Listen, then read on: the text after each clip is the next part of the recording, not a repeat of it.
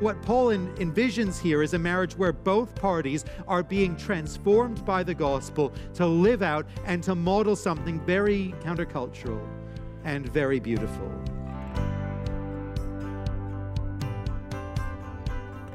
Welcome to Encounter the Truth with Jonathan Griffiths. And Jonathan, today we continue a message we began last time honoring Christ in marriage. And it sounds like you're saying that if both husband and wife are looking to Christ as their most important relationship, that that is really going to transform not just their individual lives, but it's going to transform the relationship. It's going to transform their marriage as well.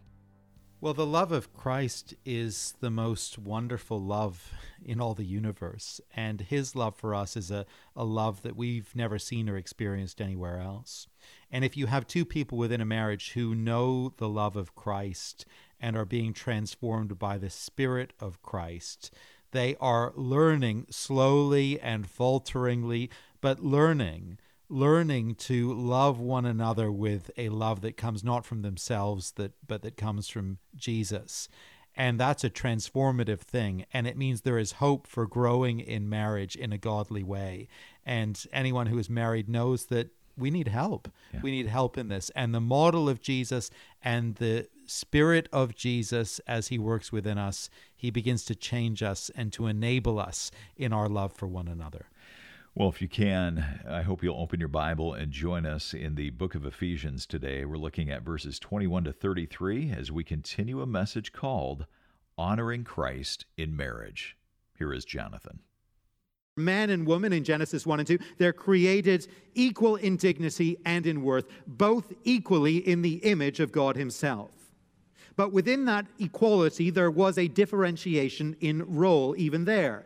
Adam is made first, Eve is created from his own body as a helper for him. That's the language that Genesis uses. And Adam is given the unique opportunity and responsibility for naming Eve. Now, that's the original design, that's how things started.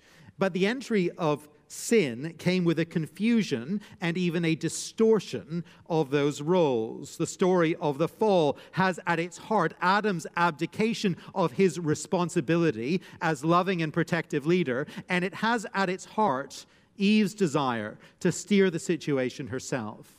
And as we all know, it all goes horribly wrong. And so when we come to Ephesians chapter 5 and verse 22, and we see this call here for the wife to submit to the leadership of her husband, what Paul is actually doing is calling us back to the creation model. He's showing us what it will look like to be children of light who are redeemed from this dark world, who live out something entirely different and distinctive, something that can actually work and can actually bring joy and harmony because it's actually what we were made for. It's actually the Creator's design. And so the call here is for the wife to submit to her husband just as the church submits to Jesus Christ, and to do so, verse 24, in everything. Now, the principle is clear enough from what Paul is saying, but the practicalities, as we all know, can be very challenging. There are a whole host of thorny issues that Paul doesn't even begin to touch on here. I mean, let's be honest. What about the abusive husband? What about the unbelieving husband whose leadership within the marriage and the home is just ungodly? What about the husband? And this is perhaps the most common situation, the most common problem in the church, I fear. What about the husband who just abdicates leadership, who is just kind of passive and uninvolved, whose leadership couldn't really be followed because he doesn't really lead? Now, as we think about this call, we can't help but think of uh, painful and difficult circumstances where living this out looks well nigh impossible. We need to acknowledge, don't we, the pain involved in broken and unhealthy marriages. And we need to acknowledge the very real challenges in living this out. And we need to honestly acknowledge, too, that we don't have all the answers here. Paul gives us some key principles, vital principles, but he doesn't deal with all the complications. Now, recognizing all that, being honest about all that, there are two things at least that we need to consider and bear in mind. First of all, Paul makes it clear that the basic motivation for this command is not tied to the husband's worthiness to be respected as a leader. Paul doesn't say, man, these Christian husbands are such shining examples of leaders. How could you not submit to their leadership? It's just so wonderful. Now, he says something entirely different. He says, submit, verse 21, out of reverence for Christ. See, the reason that believers will seek to be submissive in marriage, at, at, at, work, toward parents, and so on, the reason is not that we think that all Christian husbands or employers or parents are great leaders. It's fundamentally because we regard Jesus Christ and want to live his way. It's because we belong to him. It's because we care about his reputation in the world. It's because we see that our marriages relate to something bigger and more wonderful. They reflect the union of Christ to his church. And we want to bear witness to that reality in a true and a faithful way. That's the first thing. And the other one is this Paul's greater burden in this passage is going to be actually an urgent call to husbands to provide godly, loving, self sacrificial, and spiritual leadership within their marriage.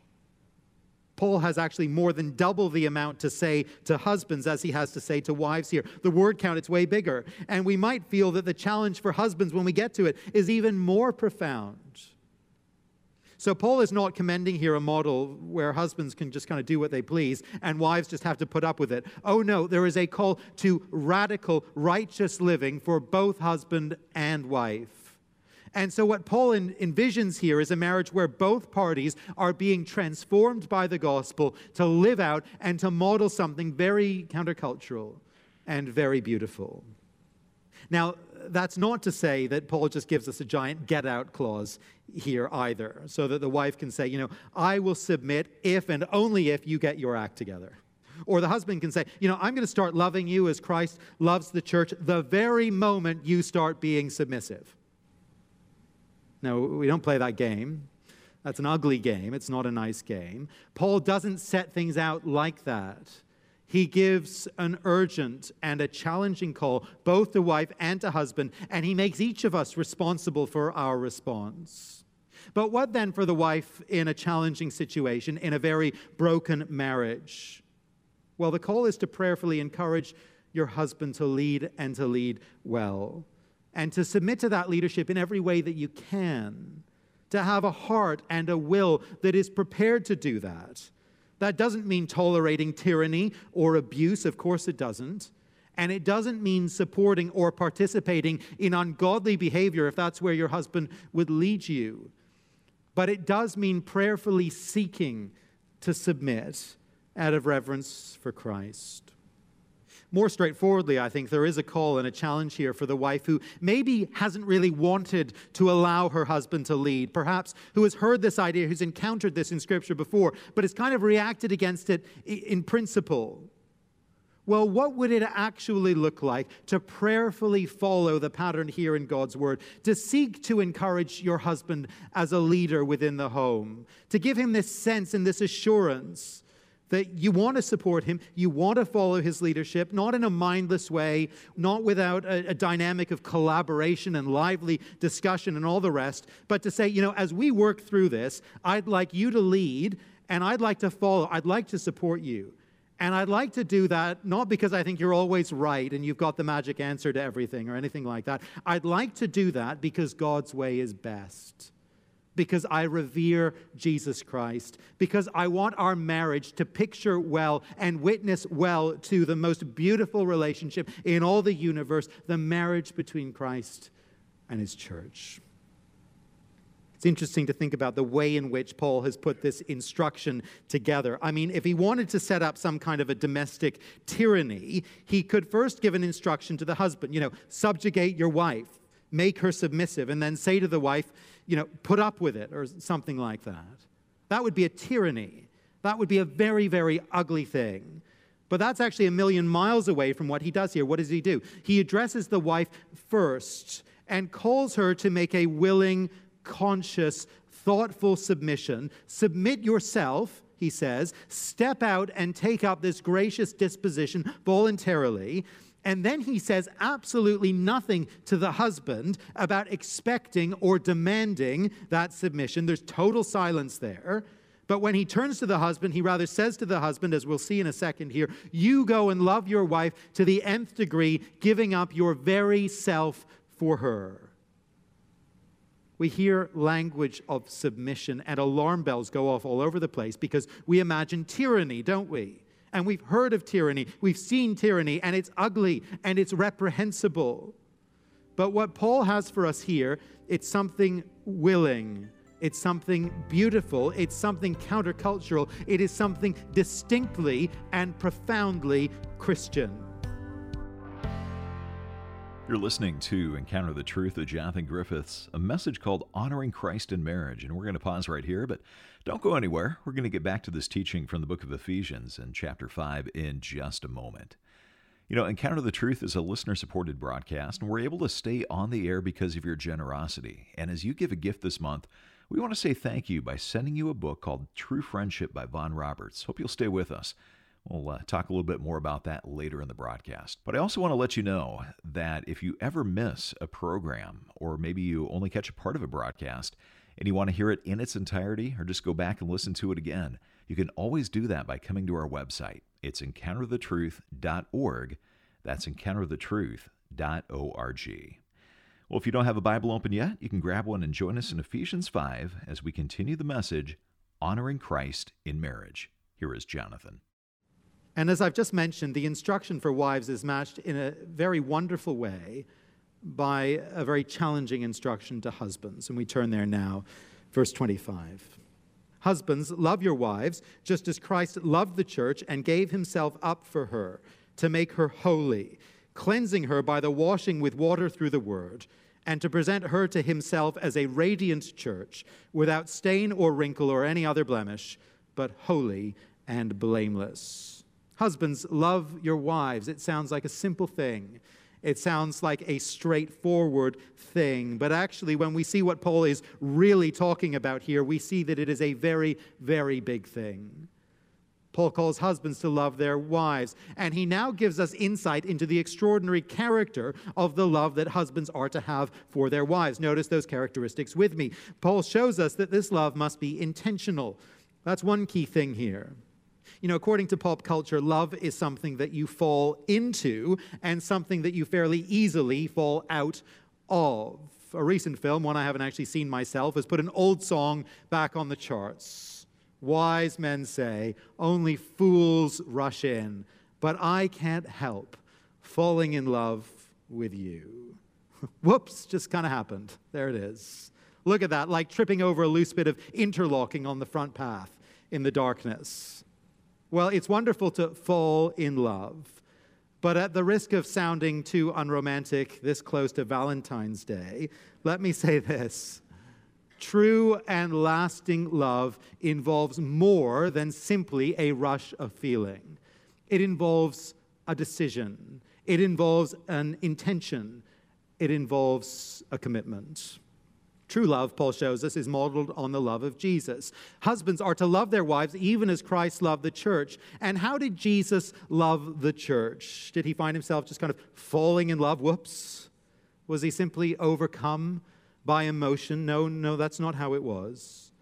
Jesus set his love upon the church, and he did so because he decided to set his love upon a people who, frankly, were not all that lovely.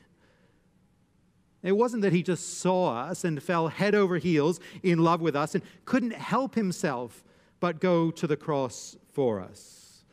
No, he decided that he would love us and that he would intervene to save us. And Paul says to husbands, love like that. Love like Jesus loved. Love not because your beloved is necessarily in the right and merits all your love at that very moment. No, love because you have decided to love, and love because you have promised to love. Love because Jesus loves his people. Love because your love for your wife is a picture to the world of how Jesus loves his church. The love of Jesus at Calvary, it is intentional love. It is based not merely in emotion, but in volition, even in a decision. And when it comes to marriage, this is a truth we desperately need to hear, isn't it? People talk of falling in love, and they sometimes sadly speak of falling out of love. And some will say that they simply can't commit to a marriage anymore because they've fallen out of love with their wife. The spark, you know, is just gone. So I need to just now graciously back out and depart. I, I can't stay if I'm no longer in love. I mean, what utter nonsense that is. The spark may or may not be there on any given day. If the baby has been up all night, every night for three weeks straight, if there isn't a clean set of clothes to be found in the house, if the bank account is nearly empty and all there is in the fridge is a bottle of soy sauce and some out of date miracle whip, yeah, maybe the spark won't be there that morning. In fact, if things were feeling all that sparky with all those things going on, you maybe need your head checked. but at the end of the day, it's not all about the spark. At the end of the day, it's about a decision that you made at a point in time. It is about a commitment to love, and it is about following through in faithfulness on that commitment. Christ like love flows from intentionality, not merely from today's emotional temperature, even if there is a wind chill. Christ's love next is sacrificial. Love your wives as Christ loved the church and gave himself up for her. Jesus saw the church's need. He saw the fact that his beloved was condemned, was dying in sin, was in need of salvation, and he gave himself up for her. Jesus knew that the cost of rebellion is nothing less than death itself in the economy of God. He knew that the Father required payment for sin, and rather than allow his beloved to perish, he gave himself. He endured the trial and the mockery and the injustice and the agony, and he did it for you and he did it for me. And Paul says to husbands, Love your wife like Jesus loves, even giving yourself up for her. It's easy, maybe, to have this kind of romantic notion that you might take a bullet for your wife or jump in front of a bus or something to save her. On one level, those grand gestures are easy enough to contemplate, but in the smaller things, when her needs mean your inconvenience, when letting an argument go rather than grinding her down, when giving her time and energy that you barely feel you have, when being attentive to her needs and yours are crying out is what you've got to do. That's actually where it's sometimes harder. That's actually where the rubber hits the road. And it's where we see the true character of our love. Love your wives, says Paul, even as Christ loved the church and gave himself up for her. The love of Jesus, it's sacrificial. We also see that it's purposeful here. When we think of costly acts of love, grand acts of love, we sometimes think of symbolic but very empty gestures. The most famous of these is perhaps a story concocted by William Shakespeare, where Romeo and Juliet both end up giving up their very lives as desperate, tragic, and fruitless declarations of their love one for another. And the sacrifice of Jesus for his beloved, it might look like that to an onlooker. A beautiful but an ultimately empty symbol. But the sacrifice of Jesus, it was no empty symbol, it was no mere gesture. No, it was very purposeful. Jesus did it, verse 26, to make the church holy, cleansing her by the washing with water, thinking of the reality of spiritual cleansing symbolized by baptism, through the word, thinking of the gospel as it comes to each one of us and to present her to himself as a radiant church, without stain or wrinkle or any other blemish, but holy and blameless. Jesus gave himself for us with a very definite purpose in mind. He did it to make us holy. His death was necessary to pay the price of our sin and to provide for our cleansing. And Paul's point here is that a husband's love for his wife is similarly purposeful. The love of the husband for the wife is to mirror the love of Jesus. Notice it again, verse 28. In the same way, following the same model, husbands ought to love their wives. Now, the purpose of Jesus in his outpouring of love for us at Calvary, it is to make us holy his costly, his sacrificial love serve that purpose. And as Paul draws the parallel here, he is telling us and reminding us that the chief aim of the Christian husband is to help his wife grow in, you guessed it, holiness. The pouring out of love within a marriage is not merely so that a wife would feel admired or adored, although hopefully she will feel those things, but it is so that she will primarily and chiefly grow in holiness. Now, that is a very sobering thought for the Christian husband. Is my wife growing in holiness under my care? Am I encouraging her to know the Lord, to feed on His word, to prioritize and to prize the kingdom? Is the effect of my influence in our marriage her growth in holiness? Is my love purposeful in that way? Is she more holy today than the day I married her? Searching questions. This kind of love finally is rational. Verse 28. In this same way, husbands ought to love their wives as their own bodies. He who loves his wife loves himself. After all, no one ever hated his own body, but feeds and cares for it just as Christ does the church. The love of Jesus poured out for us at Calvary is, in one sense, so outlandishly generous as almost to be incomprehensible. But Paul is pointing here as well to a rationality about it. Those who know Jesus are part of his body and it makes sense for Jesus to care for his body and even in, to endure cost for the ultimate sake of his body. And Paul is reminding us here of a very basic marriage principle that goes right back to Genesis from the quotation there in verse 31. The man and the woman, they leave their parents and become one flesh. The union is such that two become one. And so when the husband cares for his wife, there is a real sense, a true sense, profound sense, a theological sense in which he is caring for himself. And that is so because he and she are united as one. Sometimes it's possible when things are a little rough within a marriage, things are a little tense, when conflict is ongoing, when bitterness starts to set in. Sometimes it's possible for the husband and the wife to become very focused on their own needs, on their own rights, their own interests, and then to start sort of pitting those against the needs of the other. But Paul says, he sort of intervenes and he says, no, that, that's not only unloving, but it is also irrational. The truly wise husband who understands marriage will understand that caring for his wife is actually at the core of his own self interest. Friends, there is so much here, but we must draw things to a close. Paul gives us a simple summary of the rich teaching of this passage in verse 33. He says, Each one of you also must love his wife as he loves himself and the wife must respect her husband.